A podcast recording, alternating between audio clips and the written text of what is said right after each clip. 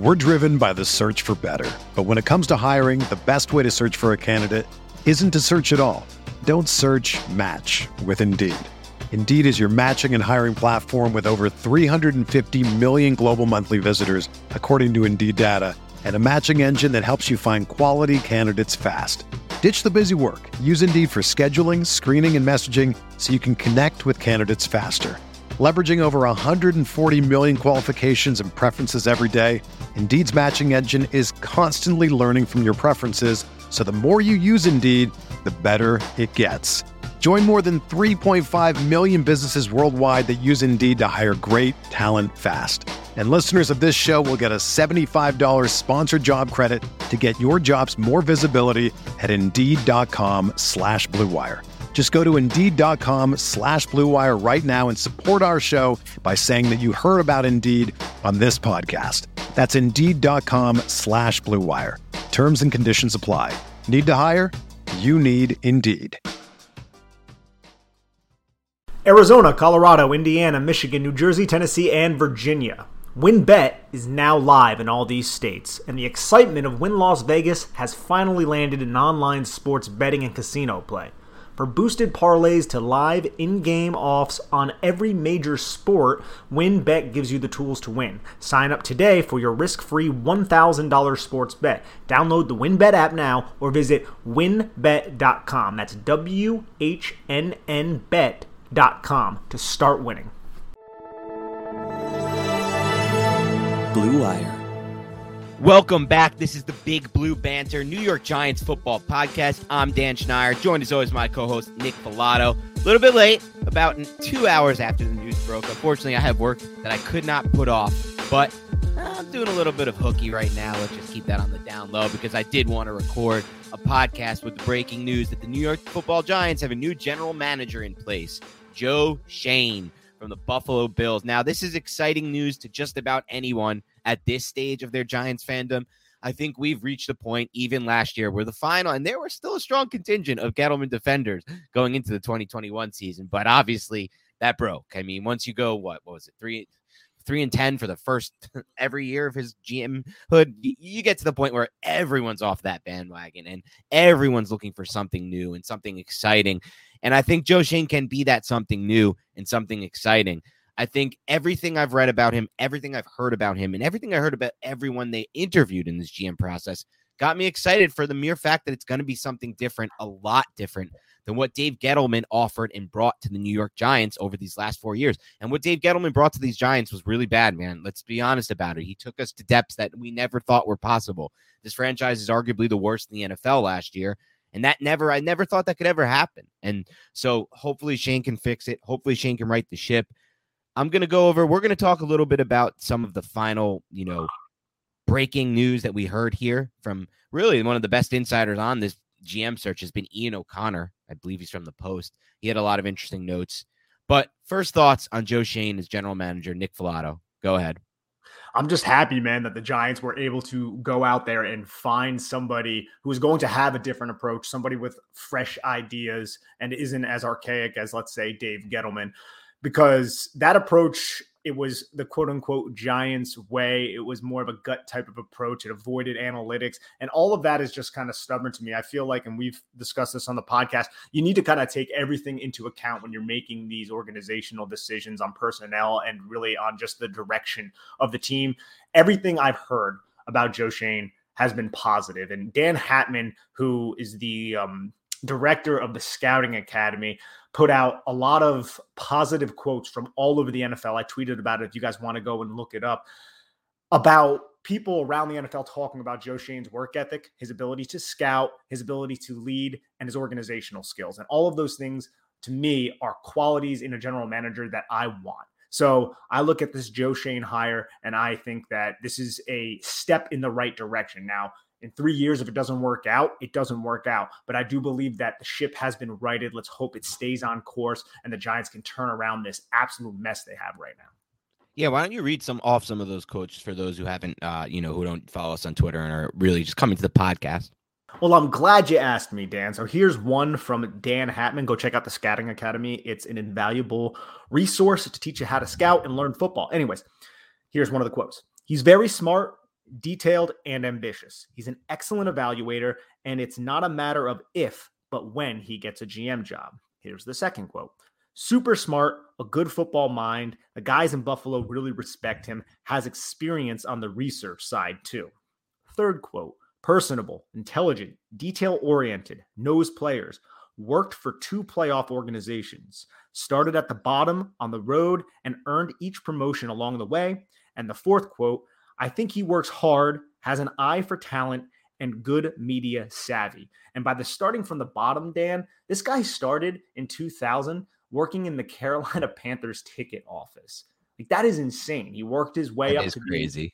It is, right, man? He worked his way up to being a scouting assistant, turned that into being an area scout for several seasons, five years with the Panthers before going to Miami, where he was a national scout, working his way up to assistant director of college scouting, director of player personnel. And then Brandon Beane reunited with him several years later, 2017, to be the assistant general manager under him. This guy has been groomed for this position, and that is excellent for the New York Giants.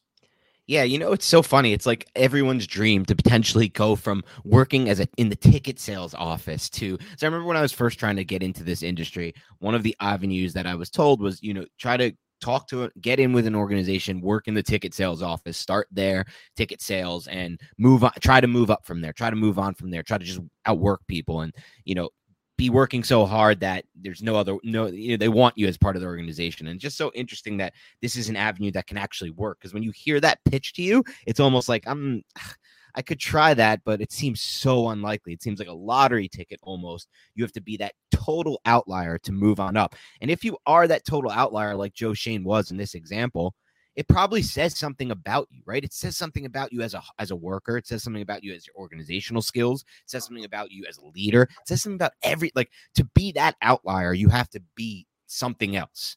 Um, you're not that's a one in every I don't know, few thousand, maybe more people who try to go that route of starting in ticket sales for a team and then eventually becoming a general manager of another NFL team. Like it's so rare and it, it says a lot about him. And it has that alone has me excited about Joe Schoen. And I think a lot of what we'll talk about on this podcast is qualities that we hope, qualities that we expect that we expect and hope for Joe Schoen to bring to the general manager. Because, like we've said before, this is not an X's and O's thing. We're not going to be breaking down like there's no strategy that Joe Schoen has showed in the past. There's no scheme that he showed us, but there are qualities and traits and I guess tenets of what they tenets of their philosophy that we hope the next general manager of the Giants will have. And you can, and we're going to go over a lot of that in a little bit, but I just want to give a little preview for that. There's also some quotes that I wanted to go over, Nick. Um, from the uh, 2019 article on Joe Schoen from the Athletic. I think this is the best article I've read so far, at least as far as the more most detailed article I've read, Nick, on Schoen. Um, I don't know if some of you have read this. It's from behind the Athletic paywall. Obviously, uh, you know, I'm going to give some quotes from there, but obviously, if you want to support the Athletic, go ahead and and subscribe and read it there. But some of the best stuff I saw from that some you know one one was a quote from the bills someone in the bills front office you're not going to outwork him that's something that you kind of talked about but another one was from uh Beane the general manager for the bills and he talked about like their early days how joe schoen would begin his days in orchard park orchard park in at 4.30 a.m the first person in the building finish his workout sat down three hours early, he says, and he can get in. So he says he comes in three hours early so he can focus and get things done before others start trickling in. And Beane said Joe is the greatest intern I've ever had. He was one of those guys. He got penalized because he was good. We had a coach that if coffee wasn't made by 5:30 in the morning, he was bitching at, tra- at training camp. So a couple of times, some interns were late getting in here, and it was like 5:45, and I'm hearing the coach grumble about it. So finally, I said to Joe, "You got to do it every day." Well, that wasn't fair to him, but I w- I didn't want to ch- I didn't want my ass chewed, so I knew I was I knew it was getting handled, so I gave it to Joe, and Joe would handle it. Um, like you said, Nick in Carolina, Sh- Schoen began as a scouting assistant uh, in 2001. That was kind of his first break. After the ticket sales, he was promoted uh, to a combine scout in 2002. Um, and after seven years in Carolina, Schoen left the Panthers to join Beane, and that was the first time he really caught his big break. Um, I was impressed with Joe because Joe was a sharp guy. Bill Parcells said because when he when Jeff Ireland and Bill Parcells went to Miami in 2008, they hired Joe Schoen as a national scout. And Parcells said, I thought he had a good process when it came to evaluating players. I mean, it's great to hear these kind of quotes from Bill Parcells, right? Like this is this is the next level type of person. Um, and Schoen said, I take pride in. I think what's important is when you start from the bottom, when you start doing the grunt work, you really learn the nuances of this. Now I'm managing my area scouts, and I know they're going, and I know what they're going through. I know what it's like to be on the road for two weeks away from your family. 15 reports one night in Alabama, next day you're in Auburn. You got 15 more. Those are long nights, but you got a lot of information from that. So, really, with Joe Schoen, I feel like what you're getting is a guy who has outworked his competition throughout. I mean, he's an underdog story. That's what you want. Dave Gettleman probably wasn't the underdog story, but he was somebody who had the past success, or at least, you know, he had the Giants way behind him. And this is a totally different approach, I believe, Nick, than what Gettleman gave the Giants.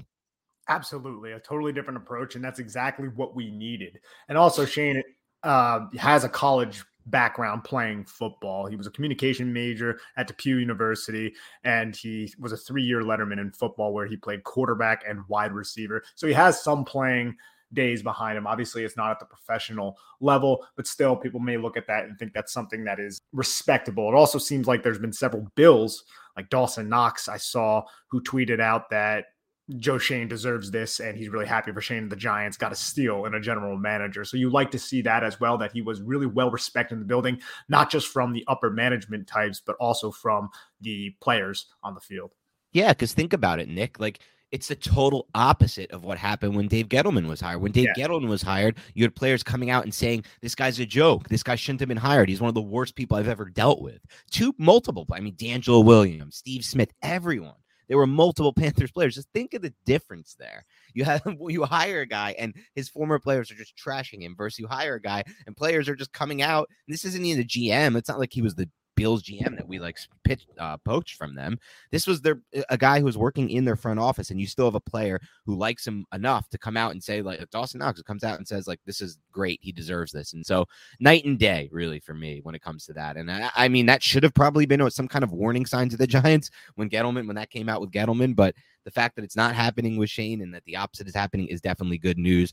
I wanted to go over a report from Ian O'Connor, who again seems like he's been had the pulse of this GM search. Uh, and he said that it was a dead, and this is also something, by the way, that was later confirmed by Ian Rapoport. So I think it's good when you hear of two sources kind of saying it. It probably gives it more of a chance of being correct. And he said it was a dead heat between Adam Adam Peters and Joe Schoen um, before the final decision was made. I think the Giants probably deferred to what they were leaning in the first place. And I actually heard last week from someone that it was going to be Schoen, and that was fine. It was already a done deal. Um, so that's interesting, but I'm not not going to share that source. I've obviously been told to keep it anonymous, and I will. But what are your thoughts on that? That it was a dead heat, uh, a, reportedly a dead heat between Schoen and Peters. I'm not surprised because the Giants, it seemed like all three of those final candidates the Giants had interest in. They brought them in for second interviews and all of that jazz. So I'm not really too shocked that Schoen and Peters, it kind of came down to a dead heat between them. And honestly, I don't know if this take is all that nuanced, to be honest.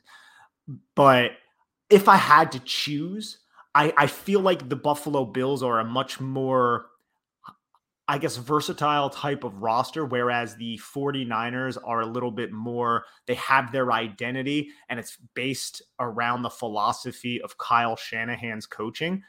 So if I had to choose between the two, off of that somewhat unnuanced take, I think I would lean Schoen. What what is what are your uh, thoughts on that? I think that's actually a great take. I mean, we both obviously agree that we don't have it's not this isn't this isn't us evaluating quarterbacks. This isn't us evaluating offensive linemen or coaches. So it's not gonna we're never gonna feel as confident in our takes about general manager candidates.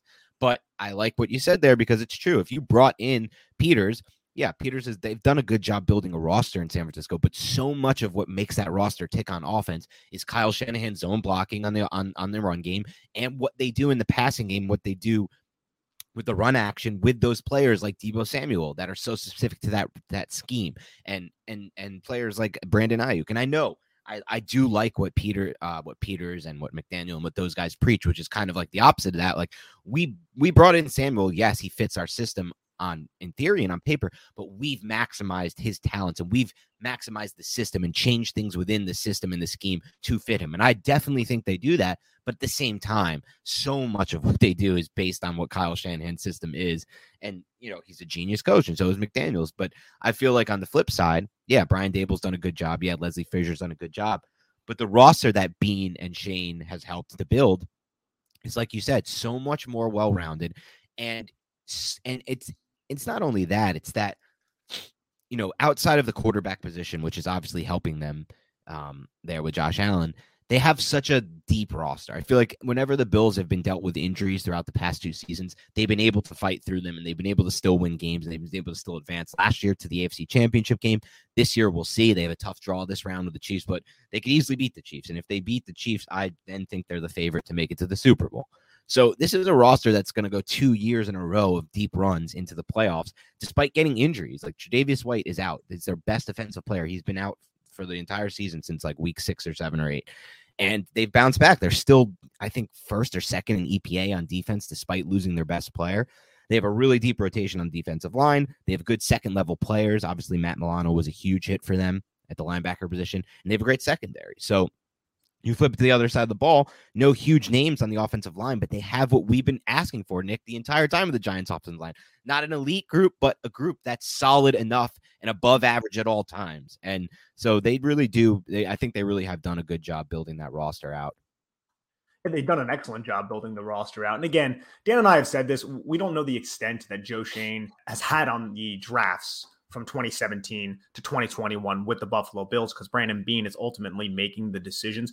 But still, Brandon Beane and Joe Schoen, they're going to be linked. So we can at least look at the drafts and see an approach and maybe glean some sort of philosophy off of said approach. So I think we should do that, to be honest, because you just brought up Matt Milano's name. If we go back to Joe Schoen's first draft with the Bills as an assistant general manager. So he's high up on the pecking order. It was 2017. Tre White was the first pick in that at 27, right? Bills traded their pick in that year with the Chiefs and dropped from wherever they were picking. It was like 10 or 12, all the way back to 27. They get Tre White, and then they end up getting Matt Milano in the fifth round of that same draft, somebody who ends up being a long term starter at linebacker for them. They draft Dion Dawkins in that draft as well, who is now their left tackle. And at the time, Dion Dawkins wasn't somebody who was projected to be a left tackle. He was more of a guard type of player coming out of Temple. Now, they also drafted Zay Jones, who's having some success with the Raiders, but absolutely did not do much with Buffalo. Nathan Peterman, that was a wasted pick in the fifth round. And then Tanner Vallejo, who is still a solid special teamer, who kind of works his way into the rotation for the Cardinals. Now, I believe he actually plays, I don't think he plays more snaps than Zaven Collins and Isaiah Simmons, but I see him out there when I feel like I should see Zaven Collins and Isaiah yeah. Simmons. So that was their 2017 draft. And if you look through some of the other drafts as well, Dan, I feel like there's a lot of late round flyers on defensive backs and cornerbacks. From 2018 to 2021, they at least invested one or two picks, multiple years, it was two picks into the defensive back position, which I know you love, bro. What's going on, everyone? Football is finally back, and there's no need to exhaust yourself searching all over the internet to find Giants tickets anymore because TickPick, that's T I C K P I C K, is the original no fee ticket site and the only one you'll ever need as you go to find NFL tickets. TickPick got rid of all those awful service fees that other ticket sites charge. Aren't those terrible? Which lets them guarantee the best prices on all of their NFL tickets.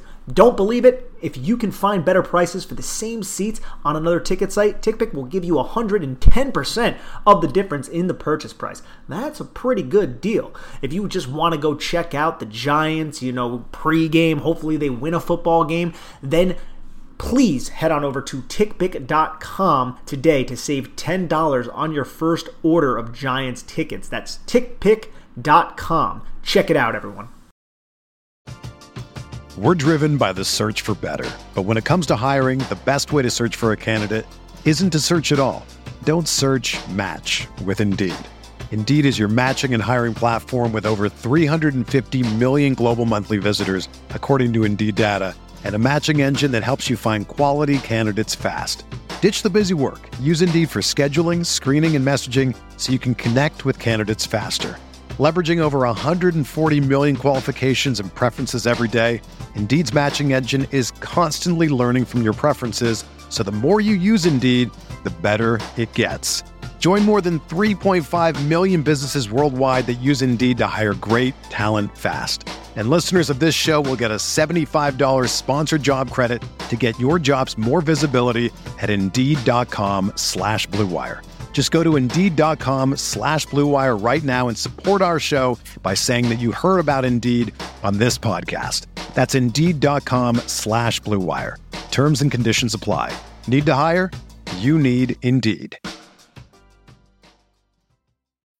When you need mealtime inspiration, it's worth shopping Kroger, where you'll find over 30,000 mouthwatering choices that excite your inner foodie. And no matter what tasty choice you make, you'll enjoy our everyday low prices, plus extra ways to save, like digital coupons worth over $600 each week. You can also save up to $1 off per gallon at the pump with fuel points. More savings and more inspiring flavors make shopping Kroger worth it every time. Kroger, fresh for everyone. Fuel restrictions apply.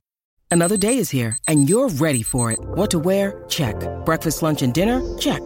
Planning for what's next and how to save for it? That's where Bank of America can help. For your financial to-dos, Bank of America has experts ready to help get you closer to your goals. Get started at one of our local financial centers or 24-7 in our mobile banking app. Find a location near you at bankofamerica.com slash talk to us. What would you like the power to do? Mobile banking requires downloading the app and is only available for select devices. Message and data rates may apply. Bank of America and a member FDIC. Yeah, you know I love that. I'm a big believer in building the roster out from the defensive side of the ball, coverage first. I believe just, you know, today's NFL, almost every single offense, at least when it's supposed to be on rhythm, I mean, when it's supposed to be on time and in rhythm, is designed to get the ball out in two and a half seconds or less. And that you're seeing it across the NFL, across the board. Very few teams are running that Gilbride style offense anymore. It's it's few and far in between. And when they do, it's just for certain small periods of the game, not for all periods of the game. So you got to be able to cover in this league. You have to. You're going to get killed if you can't cover one on one. I think it's going to be a big problem this week. We'll find out for the Tennessee Titans, who I I go back and forth on that Titans Bengals game. But one of the things that scares me about the Titans, who I originally picked to win the game, is their corners one on one against those receivers. And that's something you're always going to need. So I love that approach by him. And just thinking about that draft class, because that's really the start of their rebuild they were in a really bad spot from a roster standpoint before Brandon Beane and Schoen got there. I mean, everyone talks about like oh, Dave Gettleman didn't have enough time. At, at, at, least going into last year, they're like, not three years isn't enough time to rebuild. Well, the re- Bills rebuilt that thing in, in, less than three years from from nothing. They were in a worse, as bad a spot as the Giants were after they fired Jerry Reese. That roster was barren from ta- with talent. Um, and you know, you get Tre'Davious White, who's arguably one of the three or four best corners in the NFL when healthy. You get him deep in the first round. That's a huge win. Like those are usually the guys you get in the top 10 at corner. That's a huge win. Obviously, Milano is the biggest win in that class, just an absolute steal. And if you look back, I actually have some tweets about Milano from that draft class. I loved him in that draft. Was hoping the Giants would get him. I've had a few of these inside backer hits, by the way. I'm not going to toot my own horn, but between Fred Warner, uh, and it's all on Twitter, so you can see him. The receipts are all there between Warner, Milano, and Logan Wilson. We'll see. We'll see if I can find another one this class because I've sure had my misses as well. But I love that they found a hit there in that 2017 class. That was really the start of it. And then let's go into 2018 because that was obviously the that's the big one because they hit Josh Allen. Yeah, they hit Josh Allen and then they drafted Tremaine Edmunds with the, their second first round pick at pick 16. And Tremaine Edmunds, when he's healthy, is an impact player on defense. Just a kind of a unicorn, to be honest, at linebacker, because the dude's like six foot five and has incredible movement skills and incredible length. So that was a, a priority to get in the middle of their defense. And if you look even into some of the other other drafts in 2019, 2020, 2021, they made such an investment at the edge position and at the defensive line position with a lot of hybrid type of players, the Gregory Rousseaus, the Carlos Bashams, the Ed Olivers, which also points to kind of the Ernie Accorsi way of things is you can never have too many players who can rush the passer because Gregory Rousseau and Ed Oliver, those guys were absolute monsters in college in terms of rushing the passer. Yeah, for sure. And those are also big, lengthy guys. I feel like they're, like you said, they're versatile. They can play inside and out, which is something that they probably want on that defensive line. And it's a good, I think in general, it's a good uh, strategy to have.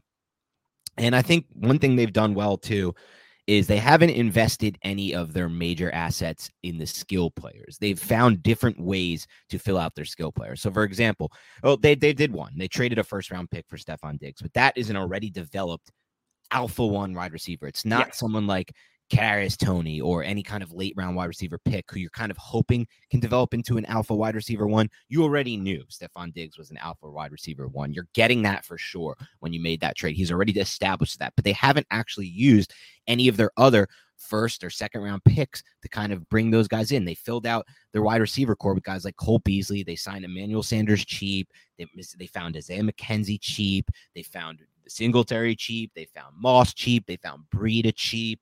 Uh, all those skill guys, instead of investing high picks like the Giants have tended to do, both in the Gettleman and Reese era, to be completely honest, or spend a massive contract, they've found a way to do it cheap while building the right way, which is the quarterback, the offensive line, and, and your defense out. And so I think that's also a really big plus, I think, for the for the way the Bills have built that roster out with Schoen and with uh, Brandon Beane. Yeah, they also got Gabriel Davis in the fourth round. yeah. oh my, I almost forgot. Davis was a steal. Yep. And that year in 2020, they didn't have a first round pick. So they ended up getting AJ Epenesa, you know, one of your favorite players there. We like AJ Epenesa. I like AJ Epenesa. No, I never said AJ Epenesa was going to yeah. be a bad player. I thought I didn't I know, like I him. I, I, thought he was a little bit overdrafted because I, am never a fan of those the, the players like that who win. The, uh, I'm sorry, the defensive ends who wins the way he win. Uh, in college, it just felt to me like a lot of his wins were overpowering Big Ten offensive linemen who weren't going to start in the NFL. But my whole thing with Epenesa, just to clear it up, I'm sure everyone knows right now, was just that I didn't think he fit the system. I didn't think yeah. he made any sense in the Giants system, and he didn't. Ultimately, the Giants didn't draft him, and I don't think they ever were considering it. But uh, yeah, let's move on. But the Dawson Knox pick, if you go back to the 2019 that was with the second, third round pick. They spent it on Devin Singletary the first round, and that was after going Ed Oliver and Cody Ford, who was another successful hit for them, a guy who can play guard or tackle on the offensive line out of Oklahoma. He was on that stud Oklahoma offensive line that had Creed Humphrey, and uh, they won the uh, trophy for the best offensive line in college football. But Dawson Knox, man, he wasn't overly productive at Ole Miss, but this is somebody who was at Ole Miss with AJ Brown, with DK Metcalf. You know, he was there with a bunch of studs. So he wasn't necessarily the first read, but they still because I watched a lot of his tape and I was like, yeah. this guy, he's a good player, Dawson Knox. He's just not getting the hype because he doesn't have necessarily the production you want. But look at him now, man. He's one of the better contested catch tight ends. He's athletic enough to get downfield, create separation, and he's just an absolute red zone target, red zone threat, which we've seen all throughout this season. You spend a third round pick on that kind of guy, man. If if Schoen can come in here and do something similar, now again, we don't know how much of the extent that was Beane, but I'm sure Schoen had his hand in a lot of these drafts, obviously being the assistant general manager, then that would be a win, especially for the tight ends, because the Giants have missed on the tight ends. The Giants need to upgrade the tight end position now that they have what Kaden Smith and Kyle Rudolph was more than likely going to be cut on their roster. Yeah, you know what? You're you're spot on, Nick. I consider that to be a big win. I consider that to be a big win in what he's bringing over, like the tenets of his philosophy, like cluster drafting skill players on right in that in that date in that round three, round four range. Because Gabriel Davis is another player whom I remember me and you loving during the pre-draft process. Like we thought this could be an absolute steal for the Giants if they took him on day uh, on day three or day four. I'm sorry, in round three or day or, or day three. And the Bills ultimately end up seeing him having a strong evaluation, getting him, and, and he's going to break out. Like it's a matter of time. He he pretty much scores a touchdown or makes a big play anytime he gets a snap with the Bills. He's had a tough time breaking through on the depth chart there because they signed Emmanuel Sanders because Cole Beasley is is like a, a fan favorite and a Josh Allen favorite, and he does get open. So Beasley's obviously a pretty good player as well. But when Davis gets his chance, he's going to be a big time player, and you will know that name. And Knox is another really strong eval. I remember you liking Knox. I, I wasn't I didn't watch as much film on Knox, but that was another good traits based evaluation. They didn't have to use a first round pick to get him, right? Like he's probably already, if we're going to be completely honest with this, Nick, a better football player than Evan Engram. I know Evan Engram's supposed to be better. He runs faster, Evan Engram. He, uh, he, I guess that's really all he does. He runs faster, Evan Engram. He's, but he's not a better football player. He doesn't run as as crisp routes. He doesn't catch the ball as well, and he doesn't get open as easy as Dawson Knox does. He's not the same kind of player. And all they had to do was use a, a later round pick. They didn't have to go up top and use one of their first round picks. Instead, they're using those picks on the Cody Fords and the Gregory Rousseaus of the world, and you know the core of your team, the pass rushers and the pass protectors, what you want to see. So that to me is a huge win in general with Schoen. Absolutely. And that's only talking about the draft side. We haven't even touched on some of the free agents they brought over the Micah Hydes, the Jordan Ooh. Poyers, players who are huge impact guys, and even undrafted guys that they ended up landing, like Levi Wallace. Man, I was down at the Senior Bowl when Levi Wallace was there. I believe it was 2018. This dude was 177 pounds and he looked so skinny up there on the stage, but he had the traits, enough traits to where the Buffalo Bills thought that he was a good enough player to bring in. Now he's not one of the best starters in the league whatsoever. But when you lose Tre White and you have to rely on someone like Levi Wallace to kind of be your number one cornerback and guard some of the best wide receivers in the National Football League, and he does that adequate to a solid level, that is an absolute win when that guy's an undrafted dude, especially coming from a program like Alabama. Yeah, you nailed it. I mean, they've done such a good job there, that's for sure. And we're hoping Joe Schoen can obviously bring that over to the Giants. I want to talk about his first comments as GM. We're going to do another podcast once he has his opening presser. That's going to probably tell us a lot. So I'm really excited for that. I'm really excited to do a podcast on that. But his early comments are just simply this. It's an honor to accept the position of general manager of the New York Giants. I want to thank John Mara, Steve Tisch, and their families for this tremendous opportunity. And I'm obviously grateful to Brandon and the Bills for the experience I've had in Buffalo. Now the work begins. My immediate focus is to hire a head coach with who I will work in lockstep with to, with to create a collaborative environment for our football operations. We'll cast a wide net. It can be former head coaches, first time head coaches, but more importantly, it has to be a person who possesses the ability to lead an organization and the ability to motivate and develop players. On the personnel side, we will begin to evaluate our roster and prepare the draft and prepare for the draft and free agency. Our goal is to build a roster that will be competitive, have depth, and most importantly, win football games. So obviously, nothing groundbreaking there, but at the same time, I feel like it's it's it's it's boilerplate stuff, but it's what you want to hear. Absolutely, it's a lot of that. As you're not wrong whatsoever. It's definitely kind of cookie cutter response.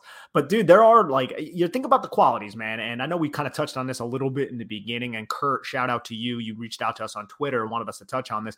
What qualities do you want in a general manager? Well, a lot of the negative qualities about Dave Gettleman, the the arrogance, the inability to adjust, the stubbornness, the rigidness, the oh, I like love this player. This is the player I'm going to get. I'm not even going to field a phone call for the number two pick, despite the fact that Sam Darnold was surprisingly available. All of those things do not seem to be consistent with Joe Schoen. Joe Schoen seems to have a much more leveled approach, a much more open approach. And two things that I love are his openness, or at least what appears to be his openness from some of his comments and just the quotes that we're hearing about him, doesn't seem to be a stubborn individual, and the communication that he's talking about. Now, I think Dave Gettleman was a he did communicate with his former head coaches. I, think he, Dave Gettleman signed some guys because his former coaches wanted them, but all of those other negatives about Gettleman really held back the Giants' potential. And I don't really see that with Schoen. What are some of your favorite or qualities that you would want in know general manager. So one of the main things that I want is a more long-term roster building approach. One of my biggest concerns with Gettleman was that he really when when the Giants had a roster need, he wanted to fill that need immediately. It, it all started to me, and it was so apparent to me when he used that supplemental draft pick on Sam Beal. The Giants were weak at corner. And he even said going into his tenure of the Giants, I'm not going to make those same mistakes like I made in that Carolina draft when we didn't have corners. And I drafted a bunch of corners up top, even though he hit on one, Bradberry, but he, you know, the others were misses. And I'm not going to make the mistake again. But then he did make that mistake again. He did it with Beal. He did it with Daniel Jones. I'm sorry. I'm just going to be honest. It, it, maybe we change our minds on that. I know everybody hates Maybe he did it with Jones. Maybe he didn't. We'll find out with Jones. But early signs are Jones isn't looking like an elite quarterback. But we'll see. We'll see. It's still too early to say, I guess, in year four. But we'll find out. But he either way, it was I need to get a quarterback. I need to get a cornerback. I need to get this. I need to get that. I need to fill this. I need to fill that immediately. And what I want to see from Schoen is the opposite. I want to see a more long term view. If there's not a player, is there not a value play to be made at that position? You don't have to fill it right away. You can wait until next year to fill it. The best way to build a roster is not by bing, bing, bing, bing, bing, fill this, fill that, fill this, fill that, this need, this need, that need. It's to build a long term program and approach that you eventually can fall into it when there's a value play to be made at that position. So for me, it's going to be that. It's going to be a more long term view. It's going to be kind of a slow but steady type approach. And he, in my mind, I'm giving him a lot longer leash than than I'm gonna than I than I gave Gettleman because Gettleman made some mistakes early on that to me were unforgivable. Um, and obviously, you mentioned one of them, not trying to trade out of that number two pick or not even considering a trade, and then going ahead and making the 1996 type move and drafting a running back at two overall, especially then when that running back isn't even the best in the class or the best of all time, which he basically had to be when you made that move. So I think that he gets extra time because he has to make up right now for Gettleman's mistakes. There's a lot of contracts on this roster that are not good, if we're going to be honest, that NFL GMs around the league would look at and be like, I don't want that. I don't want Logan Ryan's contract right now with all the dead cap. I don't want Sterling Con- St- Shepard's contract right now with all the pushback dead cap. I don't want the Solder contract. There's tons of contracts on this roster that GMs wouldn't want. And I think in due time, like you mentioned before the podcast, Nick, in two, about two years, a lot of those contracts come off the book. So he'll really be able to put his stamp on this roster over these next two years and then have, you know, his full clean slate. So I'm giving him a little bit more time. I'm going to be a little bit more patient. But yeah, that's my my main thing there is don't try to fill needs. Try to actually build out the roster a different way. I love that, by the way, Dan. I think that's an excellent point you just made. And I agree. I think we do have to be a little patient here. That doesn't mean a, a, quicker turnaround can't happen. I think in the NFL, you know, turnover happens quite a bit, and teams can kind of, you know, after one really good offseason, if the direction is sound with the coach and the general manager and the development actually takes like you would hope, then a team can get better. But with this specific Giants team, I'm not so certain that's the case. So I'm willing to to let it breathe a little bit here because the mess that Dave Gettleman is leaving behind, it's it's not great right now. And I understand that he went all in for 2021. It did not work out. And I don't think there's too many contracts, as you just said, that go beyond 2023, 2024 that are going to hold the Giants back. It's not like this general manager will more than likely give a ridiculous contract to Saquon Barkley and or Daniel Jones. I think they'll have to earn that. And at this point, why are you going to invest a ton of money into the running back position? Doesn't seem like the Bills were a team that were was going to do that when with the, their approach to the running back position. Doesn't mean Schoen won't. But regardless, I I agree with your sentiment. I'm hoping for a long term roster rebuild, and again, that could take some time. So we have to be a little bit patient here. Yeah, and I think you made a good, a great point there.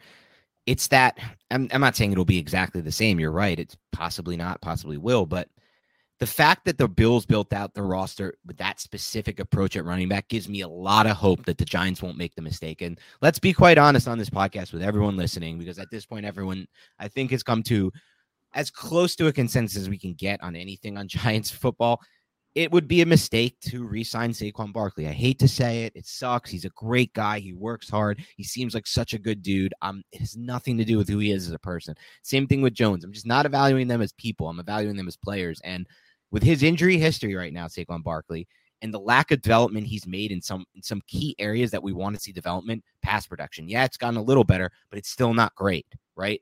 Processing, mental processing as a running back, the nuances to playing the position and running behind any offensive line.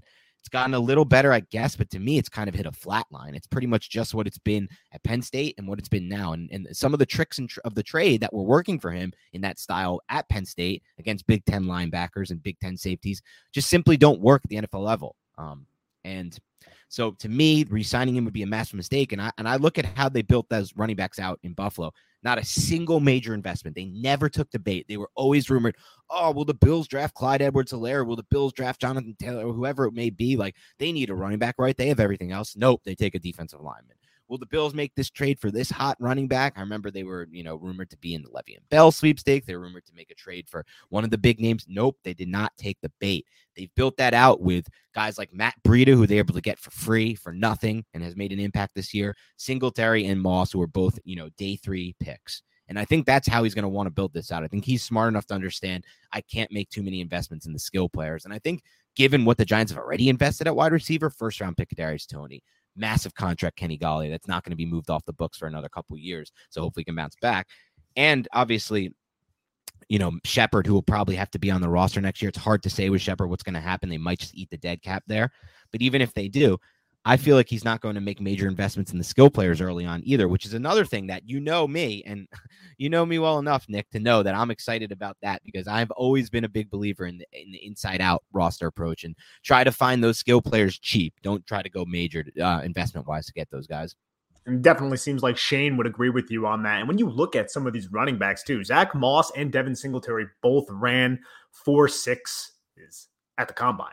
Like they're not necessarily people who jump out at you from a from a athletic standpoint at least when they're in their shorts. But if you watch Devin Singletary run I don't think he has the breakaway speed but in short areas he's really really quick and he's really really agile despite the fact that he also ran a 732 three cone which isn't necessarily all that great. But they trusted the tape and it took a little bit of a little while I would say for Singletary to develop because he, he kind of got a slow start. He's been dinged up, but this year down the stretch of this season, he's been really effective for the Bills. And obviously, their identity isn't centralized around rushing the football because they they have Josh Allen who can rush the football almost better than their running backs can. It's reassuring that they're not going to just fall in love with somebody who has insane combine numbers. They're going to watch the tape and trust what they see from from that standpoint. At least that's what it says to me. The selections of Singletary and Moss at that juncture of the draft.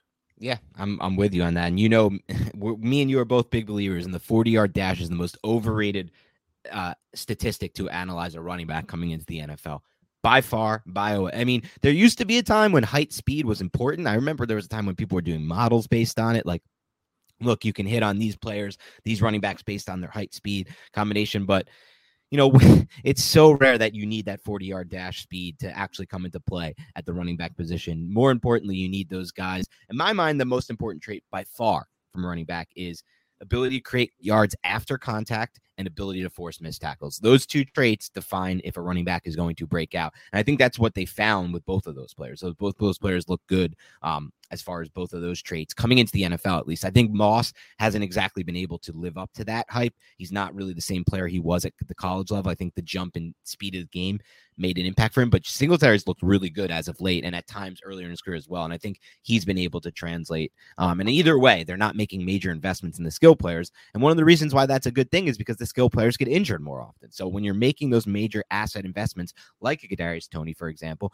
you could have a season like last year where Toney's basically injured the entire time, and you have to deal with that. Speaking of that, I wanted to throw this stat out there because this kind of gives, I think, a glimmer of hope, Nick, for the next season being a lot better than this one. The Giants actually works. I know every year everyone says, "Oh my God, the Giants are the most injured team in the NFL."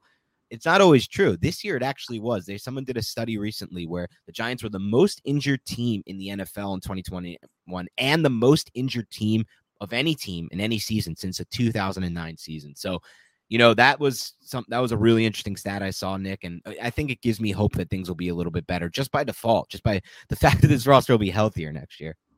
Honestly, I'm going through like the position groups in my head, and it seemed like every position group other than the defensive line had some sort of injury or somebody coming back from a serious injury yeah. in Lorenzo Carter. Like they were decimated. And again, like that goes to the whole Joe Judge was dealt a, a raw deal kind of thing. And, and I still think that that is true. But at the same time, the Giants had to turn the page on the season. And, you know, it's a, uh, and like we said on the podcast before, and so many people have said it before us, NFL means not for long. And if you don't have success, it's not going to be uh, for long for you to have this job. And that's unfortunately what happened with Joe Judge. But we're hopefully turning to greener pastures now because we got our general manager, Joe Schoen. Let's go. Now we'll figure out who that head coach is going to be. Is it going to be Brian Daboll, Leslie Frazier? Is it going to be Brian Flores? I don't know. But again, I'm fascinated by it and I'm really excited to cover it. Yeah, me too. And just a couple other notes that I thought were interesting as we were recording the podcast. Ben McAdoo was hired as the Panthers offensive coordinator. Can you believe that, Nick? I love it, dude. It gives me a reason to kind of follow the Panthers just to see how they do. I don't, I don't have any animosity towards Ben McAdoo or anything like that. It was a terrible way for his short tenure as head coach to end. But uh, I mean, he's been out of the league for, for quite a bit, and then he kind of worked his way back into being a positional coach. Now he's an offensive coordinator. Now, if they end up getting some rookie quarterback, or even if they keep Sam Darnold as a quarterback, and then they end up having some moderate success, you're going to start hearing Ben McAdoo's name in head coaching uh, conversations. Isn't that nuts? I mean, it's the NFL gets cyclical like that. If you can have success, as we've seen, you start uh, putting your name back on the map to be a head guy. Yeah, we'll see what happens there. Uh, I have my reservations about anyone hiring Ben McAdoo, but maybe he's learned and he can kind of do a better job. And I will say this about Ben McAdoo: no matter how bad of a job he did, there are two things that will always stand out to me about Ben McAdoo. One, he completely changed Eli's foot, Eli Manning's footwork in the pocket, yes. and then got two really good seasons out of Eli late in his career after a little bit of a slump after making those changes. And so he does have the skills to develop a quarterback. He was obviously largely credited as well for helping to develop Aaron Rodgers. Now, I don't love his system and I don't love his play calling and I don't love his play calling mix. And there's a lot of things I don't like from a schematic standpoint, but from a development standpoint, he did a really good job with Eli Manning. He also saw the film and loved Patrick Mahomes. He's rumored to, and I've heard this now from multiple people that he was pushing in that Giants draft room. He didn't have much say. That was the old Giants with Jerry Reese kind of making all the calls there. It wasn't like the the judge Gettleman Giants over the last season. But And by the way, I think that'll be the case with Schoen, which I like. Schoen making all the calls. I'm not a big fan of the coach, uh, the coach getting too involved in those decision making and having too much power there. But he was, you know, trying to trade up for for Patrick Mahomes the 2017 draft instead of the Giants taking Evan Engram. I don't know if they ever would have had the ammo to move all the way up ahead of where the Chiefs moved because that's what they would have had to do. But you know that's good enough for me to at least be like, dude, you you nailed it. Like Patrick Mahomes, if you can get the Patrick Mahomes evaluation right that's you, you make a franchise with that kind of evaluation. It doesn't even matter what you do in my mind outside of that. Like you could do so many things for your franchise that are great, but then you could miss on a quarterback for 10 years and you'll get fired. Like, or you won't even take 10 years. You won't even get that much time. But if you hit Patrick Mahomes, you're great. You're good to go. You're gravy. So at least for the Panthers, they have those things going for them. I just thought that was interesting that Ben McAdoo got an offensive coordinator job in today's NFL, especially with some of the coordinators available. I was pretty surprised by that, Nick. A couple yeah. other notes. Absolutely. Uh, I want to I want to interject. Yeah, go uh, ahead. The Sorry. Giants would have had the ammunition for that for certain. I mean, all they would have had to give up was that first round pick in 2017, their 2018 first, and then a 2017 third. Because that's all it took for the Bills to trade from 27 or the Chiefs to trade from 27 all the way up oh, to yeah. I think like 12 or whatever, 10 or 12, whatever it was to get Pat Mahomes. And I actually I like the approach of the general manager and the coach being cohesive together. I think that's an invaluable approach. I think a lot of teams have that approach. At the end of the day, the general manager is going to have the final say, but the coach should definitely have his hand in the the players that he wants to coach and who will fit his system. I think that's a, a huge part of the general manager head coach relationship. Yeah, for sure. I think it's more so just um like th- what percentage of that like what what what what say does the head coach have that i kind of think about but it is interesting that you mentioned that because they would have at the time can you imagine how many people would have been like early on especially if mahomes wasn't starting right away would have been like because eli was still starting at that point they would have been like I can't believe we gave up the number two pick to get this guy because it would have been like, you know, looking at like the top five pick at that time in 2018, which uh, ultimately would have been Barkley. And I think today, if anyone could have traded Evan Engram, Saquon Barkley, and a third round pick, whoever that probably was, was like what, Lorenzo Carter or BJ Hill for Patrick Mahomes. Hill. Yeah, BJ Hill, Lorenzo Carter for Patrick Mahomes. It's like the most slam dunk trade in the history of the world. But it's funny. I mean, we're obviously looking at this hindsight. We're not saying yeah something that should have happened or anything. Um, a couple other notes. Ian O'Connor, who again has been kind of had to pulse his pulse on the GM search, said Giants were never terribly concerned that Joe Schoen might take an offer from the Bears because Schoen told them during the process that the Giants were his number one choice. So it's good to feel wanted.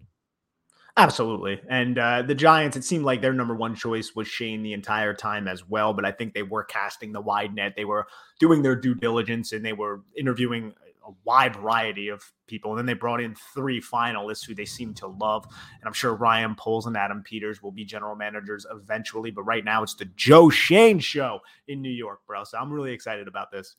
Yeah, and then there's some obviously some head coaching news and some rumors and reports that have come from this.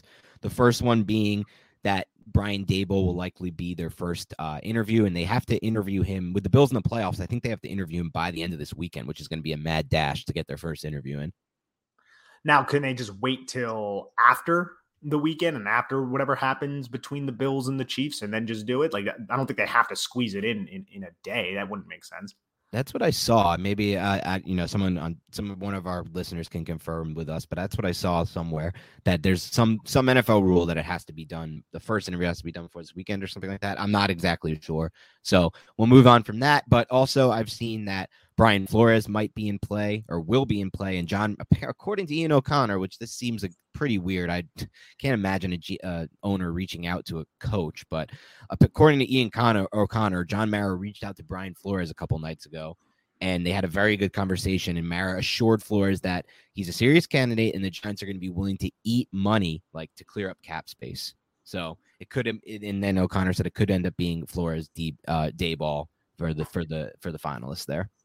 Those are two solid finalists right there. And if that is the case, and it very well might be, at least it's trending in that direction. I believe hmm. Vegas has it Daboll at plus 110 now, and it jumped from plus 400 before the Schoen news. So it jumped pretty significantly in Brian Daboll's favor.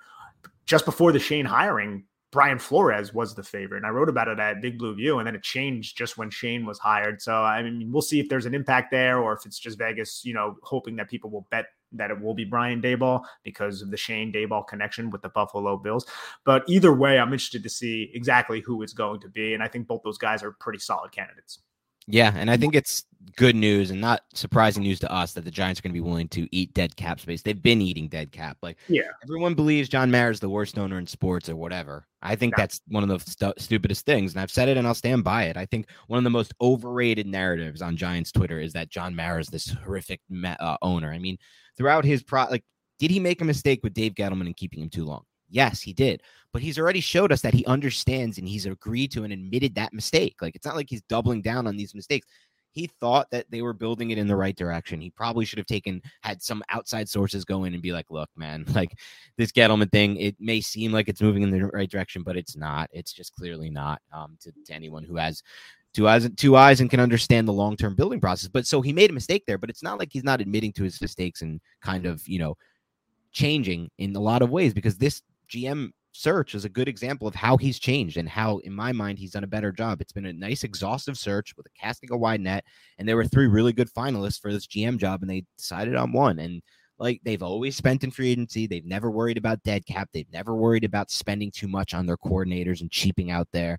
So I believe this report that he'll cut these, he'll, he'll take the dead cap hits and he'll pay the extra money uh, out of his own pocket to help this team improve their roster. So I think that's a great sign as well. I agree with you as well because it's uh it's something that Mara doesn't get any credit for because he's the guy in charge, and the Giants have been so dysfunctional and, and, crappy for so long that we all point at Mara and say he's the worst owner. And I get that train of thought, but you're right, man. He's not afraid to spend money. There are some owners in sports, New York fans know, that do not like to spend money, and it holds their team back from competing for a championship. We've seen this in New York several times. We've seen it all over the NFL as well, and John Mara is not that guy. Yeah, no doubt about it. So that's exciting news as well to me. I also, last report I've seen is that this hiring will likely uh, put John Harbaugh out of the sweepstakes and out of the running for Giants head coach because it's believed to be that Harbaugh is going to be a package deal with Joe Hartz um, or Hort- sorry, Hortiz. I keep getting that one wrong. I keep making him Jewish when he's not Jewish.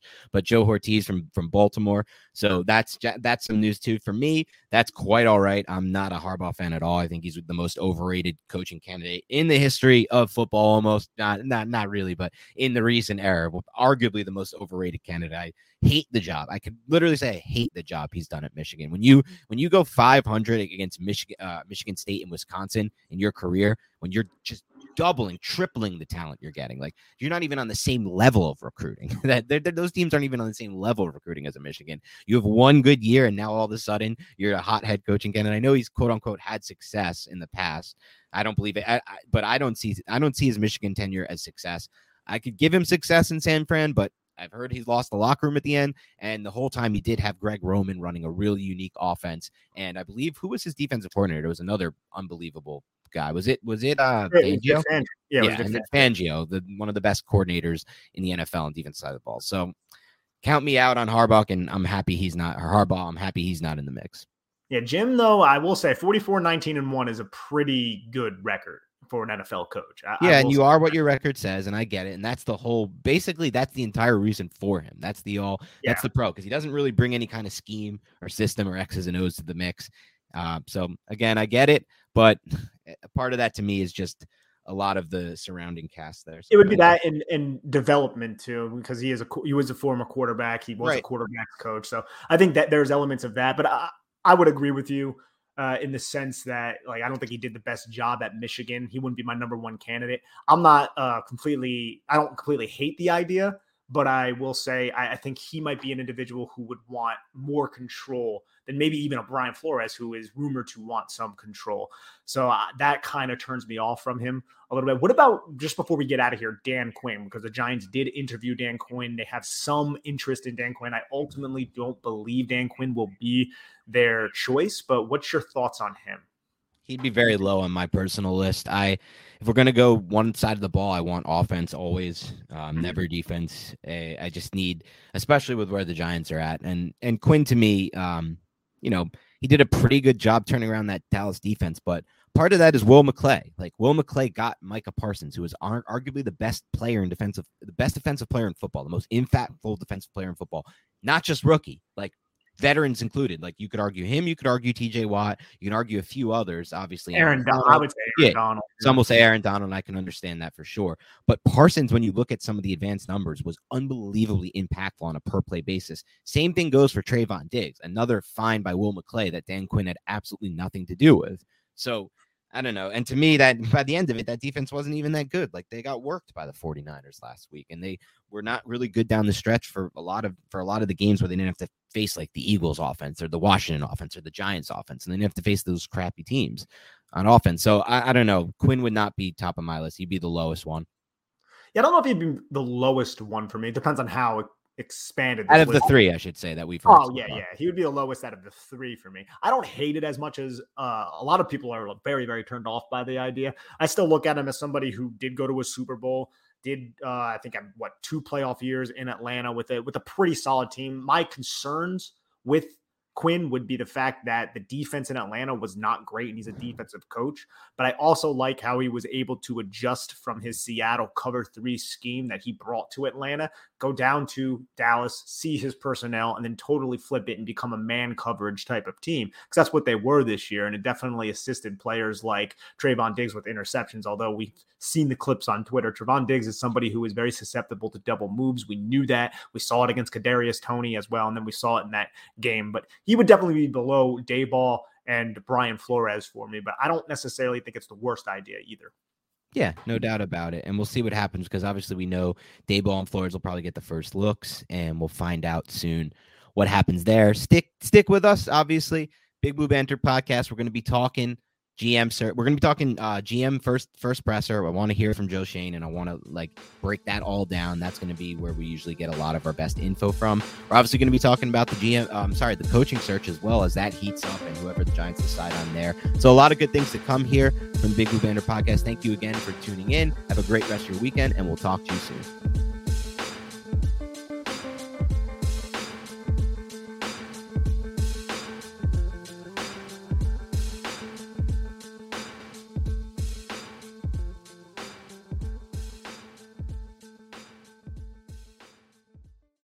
Headlines remind us daily the world is a dangerous place. The elites in charge say everything's fine, stop noticing. But you know better. And your gut knows that time is short to prepare for a world that is four missed meals away from chaos. My Patriot Supply has helped over 3 million families become more self reliant and is the company Americans trust to prepare. Go to mypatriotsupply.com and secure their best selling three month emergency food kits. Each contain delicious breakfasts, lunches, and dinners, averaging over 2,000 calories per day.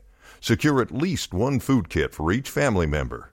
For a limited time, save $200 plus get free shipping on all their Ready Hour three month emergency food kits. You're not ready if it's not Ready Hour Foods. My Patriot Supply also has solar power generators, water filtration units, biomass stoves, heirloom seeds, and critical survival gear. Shop mypatriotsupply.com today. mypatriotsupply.com.